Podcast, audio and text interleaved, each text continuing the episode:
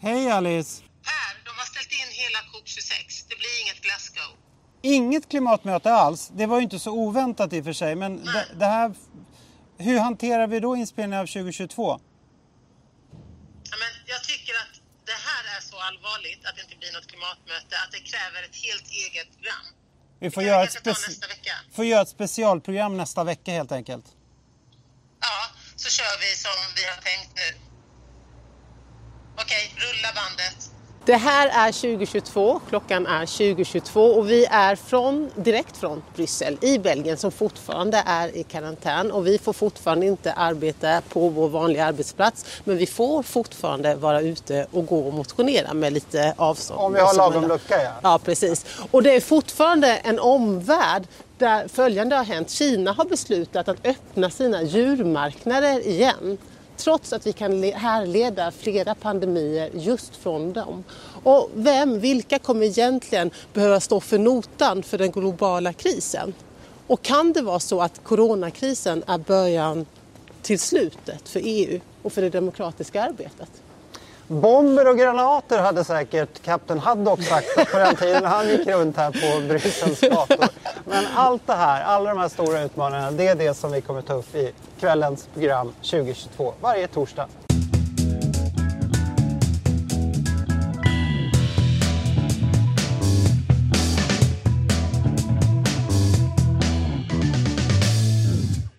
Det här med att Kina eh, släpper sina restriktioner och till och med börjar öppna upp sina djurmarknader igen. Det är ju många som undrar över det med rätta. Ja, det är helt förjävligt. Ja, och det är alltså exakt samma typ av djurmarknader som den i Wuhan som man ju har spårat spridningen av coronaviruset till.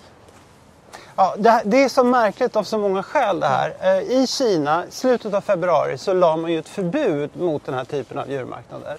Och trots det, och att det sker just i Kina, så börjar den här handeln öppnas upp igen nu. Mm, och det är ju inte första gången. För 20 år sedan när sars spreds så var det ju också något som man kunde härleda till de här djurmarknaderna. Ja, det är ju Där- inget konstigt. Nej, djur, olika sorters djur, djur på djur på djur på en liten yta som dessutom slaktas på plats. Men det kan ju alla nästan förstå att det är en, en risk för, för smittospridning. Ja, och det finns så många skäl att få totalstopp på det här. Mycket av de här djuren är ju dessutom fångade eh, i samband med tjuvjakt och så vidare. Så att vi eh, här i Europa, vi måste verkligen fortsätta kämpa nu och göra allt för att få totalstopp för den här typen av djurhandel. Alice, vi har fått en fråga. Kan inte du svara på den här? Vad krävs egentligen för att få vårt sätt att leva på den här planeten med så uppenbara brister ska förändras? Vad krävs för att vi ska få nog och ta tag i problemen på allvar? Ja, det är ju uppenbart, inte minst i det här exemplet med handeln med djur, att våra traditioner och eh, våra sätt att leva är så djupt rotade och vi har så svårt att förändra dem. Och det är samma sak som i miljö och klimatfrågan. Vi vill liksom på så många sätt fortsätta som förr fastän vi vet att vi, vi gräver vår egna grav. Eller hur? Och Ja. inte minst också kopplat till sociala orättvisor. Ja men precis, det här som du tog upp i, så bra i förra programmet, att det slår så extremt orättvist. De som redan är utsatta socialt och ekonomiskt drabbas av väldigt mycket hårdare. Alltså extremfallet är ju just det som vi pratade om i förra programmet, flyktingläger eh, på Lesbos, Morias. Ja. Ja, vi, Men, men sen andra ändan också då, de, de som har det bäst i samhället, det är ju ofta de som då kan ganska lätt jobba hemifrån. De får tag på handsprit, de får tag på tvål och kan skydda sig på olika sätt. Ja, de fattiga eller de med minst marginaler drabbas alltid hårdast om det så är nationellt, alltså regionalt och lokalt. Och så kommer det ju vara den här gången också. Den ekonomiska kris som kommer följa nu efter och under coronakrisen, det kommer ju drabba de som har jobbat timmar, som, som hade tillfälliga arbeten, som kanske inte är med i a-kassan, de småföretagare som har liksom satsat allt för att få den här lilla verksamheten att gå runt. Ja, Och det- kolla, kolla runt här. Här är det fullt med kafé och restauranger. Du som vill ha tag på en kaffe, du kommer inte få tag på någon kaffe. Nej, det men är det är- stängt överallt. Ja, men det är också just därför vi behöver en, en omställning. Alltså, vi ska ju självklart ha fokus nu på, på coronakrisen. Vi ska bekämpa den och vi ska ta hand om de riskgrupperna, inte minst liksom framför allt och göra allt vi kan. Men sen måste vi också ställa om våra samhällen. Det är ju därför vi är politiker och gör det vi gör. Ser du flaggan är på halvstång? Ja, har inte jag sett tidigare. Men det måste ju vara för alla de eh, offer som har skördats redan här i EU. Ja. Och tyvärr lär, lär det bli ännu fler. Jag vill tala mer om ekonomi. Är det Ja, men okej? gör det, det är jätteviktigt. Jo, men för oss miljöpartister så är det ju självklart att alla som inte har en inkomst, de ska ändå erbjudas en grundläggande trygghet eftersom det lönar sig i slutändan mest och bäst för alla. Eh, men i de tider vi lever i nu i Sverige men också i många andra EU-länder så blir ju människor som förlorar sin trygghet allt mer desperata. Självklart är det så. Och i till exempel Italien och många andra EU-länder så finns det många fler som jobbar på väldigt lösa boliner. Man jobbar veckovis och man får betalt per vecka. Och som här i Belgien när, här där karantänen nu har pågått i tre veckor Ja, drygt tre veckor. Ja, då är det alltså människor som har varit utan lön, utan ersättning i tre veckor. Och det har ju bildats grupper på sociala medier där man till och med är så desperat att man talar om att gå in i butiker och stjäla mat. Det är ju oerhört oroväckande. Ja, det är ju det. Jag, jag blir mer och mer övertygad om att det vi gör i Sverige är så rätt. Har vi inte fått in någon, någon tittarfråga om Jo, det? precis. Och den lyder så här. En väldigt bra fråga. Kan det vara så att det inte är Sveriges krishantering som är experimentell, som den anklagas för, utan faktiskt andra länder som utför de verkliga experimenten? Ja, och jag blir mer och mer övertygad om att det är så. Alltså den här svenska linjen att bygga det mesta på frivillighet, tydliga uppmaningar men ändå frivillighet. Eh, jättetydligt exempel är ju det här i, i påsken nu och fjällen. Ja. Det är ju inte förbud att eh, ha skidanläggningarna öppet. Det är inte förbud att åka upp till fjällen. Men trots det så verkar Skistar och andra stänga ner nu. Mm, kanske viss eh, press från allmänhet. Kanske de också räknar ut att det kan vara lite svårt att få lönsamhet om trots allt många väljer att inte åka till fjällen. Men hur som helst, det bygger i grunden på frivillighet. Och det tror jag på sikt också kommer kunna bygga upp ett, ett förtroende för svenska myndigheter och, och, och ledarskapet. Om man jämför då med här i Belgien, det där exemplet som vi tagit upp förut, att det till och med i vissa parker är förbud mot att gå på gräsmattorna.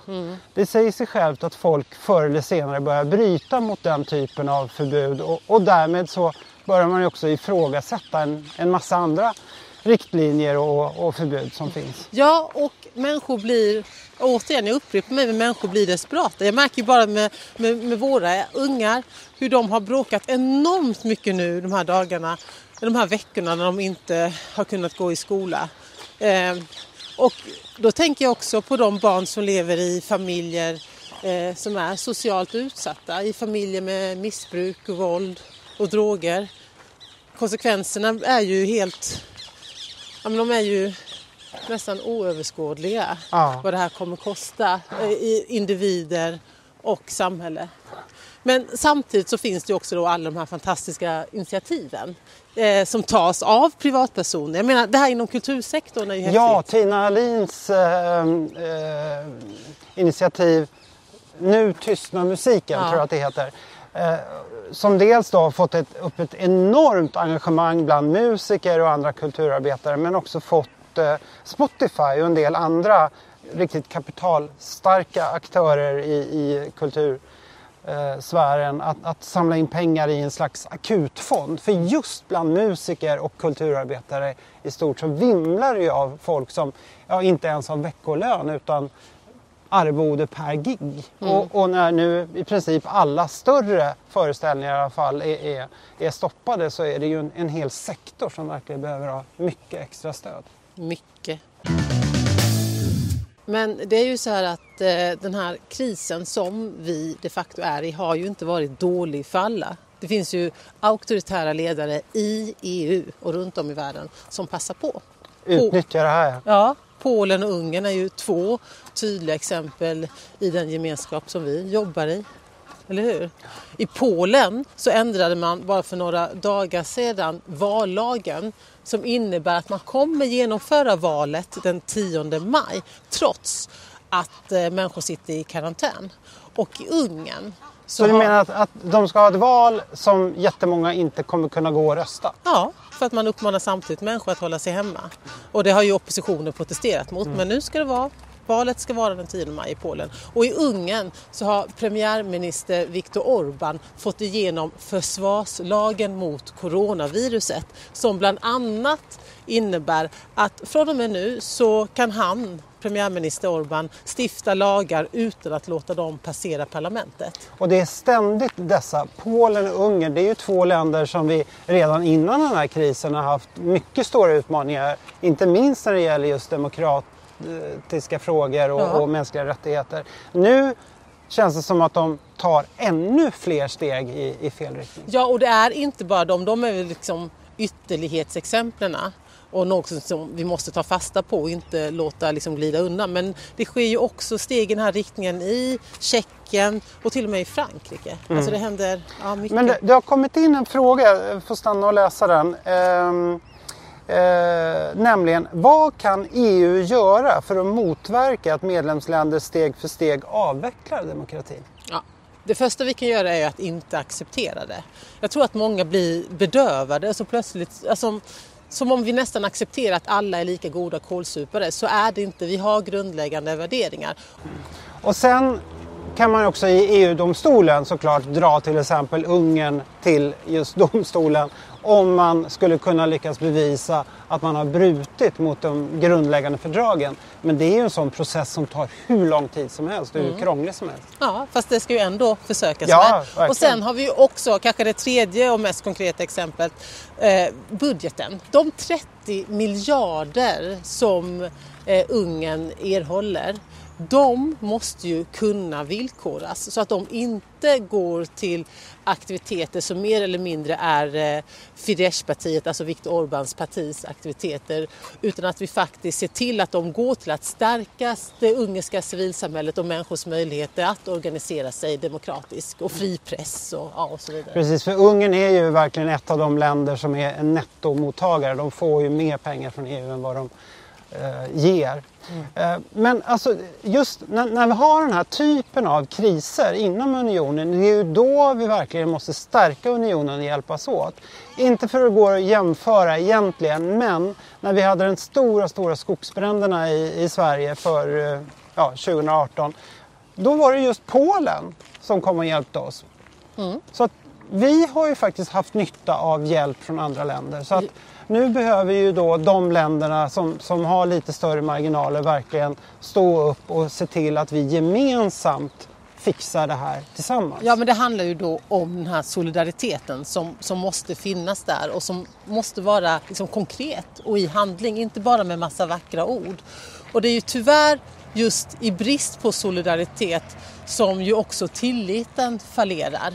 Och när då Italien som bönade och bad om hjälp för några veckor, någon, må- någon månad sedan, inte fick någon hjälp alls. Alltså möttes av kalla handen. Utan istället får hjälp från länder utanför vår union. Från Kina och Ryssland och Kuba. Ja, men det är ju då det finns risker med hela vårt EU-samarbete. Och det är oerhört allvarligt.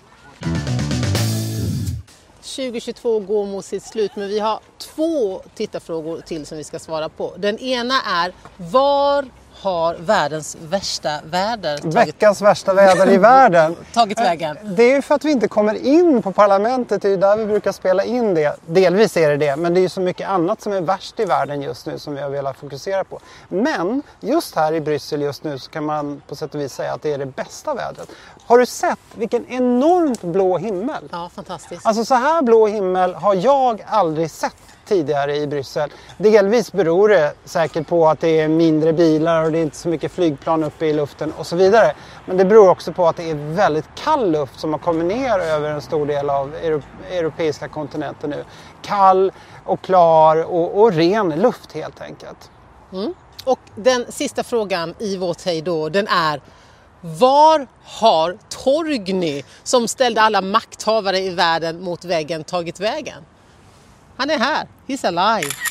Nu med lite lätt coronaskägg. Vi ses, hej!